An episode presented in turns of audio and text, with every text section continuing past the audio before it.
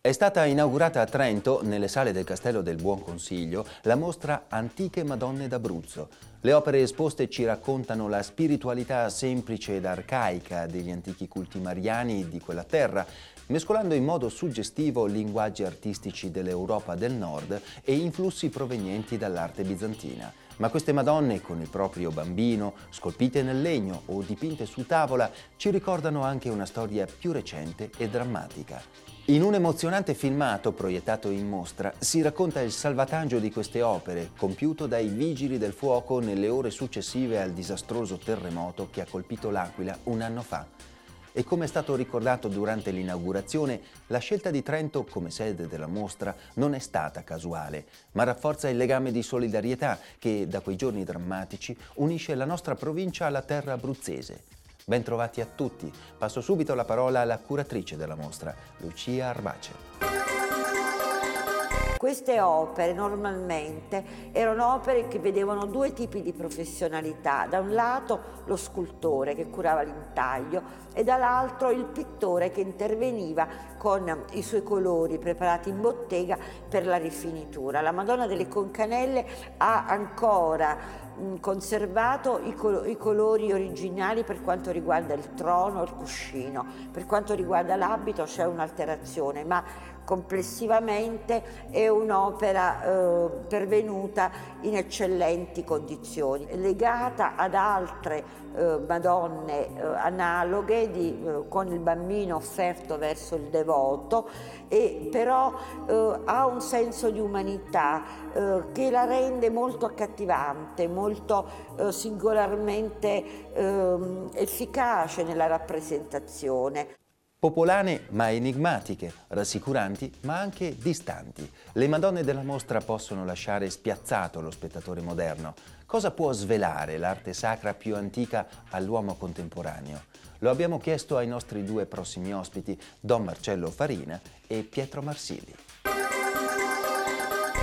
Mi si chiede qualcosa che può a prima vista sembrare impossibile, di legare insieme queste immagini che datano dall'inizio del secondo millennio e il nostro bisogno, diciamo così, culturale e spirituale. Ciò che unisce è il corpo, il corpo di quelle Madonne, i loro vestiti e il corpo come punto di riferimento straordinario per la sensibilità contemporanea. Quelle Madonne, coi loro vestiti, il loro corpo, vengono colte dalla comunità come loro rappresentanti, sono simbolo di questa condivisione.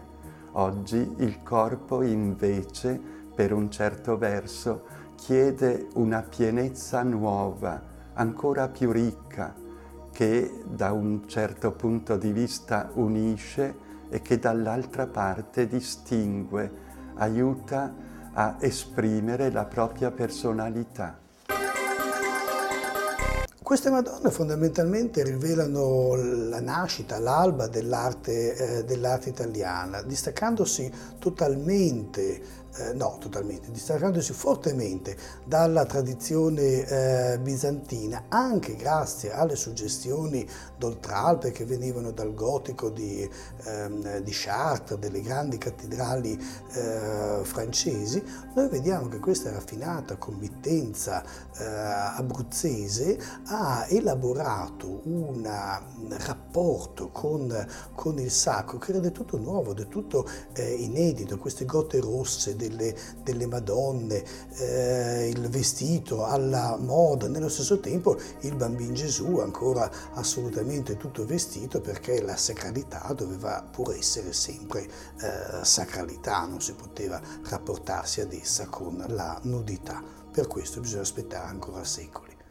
Ed ora il consueto consiglio per una buona lettura. Io vi saluto e vi do come sempre appuntamento alla prossima puntata di Formart. Arrivederci. Il libro che consiglio è di un autore abruzzese, Ignazio Silone, e parla di un personaggio abruzzese, Pietro da Morrone, Papa Celestino V, l'avventura di un povero cristiano. Nel dialogo, nel confronto teso che la forma teatrale eh, plasticamente ricostruisce tra Celestino e il suo successore Bonifacio VIII, Silone eh, rappresenta e fissa il dissidio insanabile tra una religiosità umana, una devozione popolare che è poi tipica, secondo lui, proprio delle genti abruzzesi, tra un sentimento genuino di fede e eh, una chiesa che sembra avere tradito e che sembra sorda a questo genere di aspirazioni spirituali, accecata com'è dalla sete di potere e dagli intrighi di palazzo.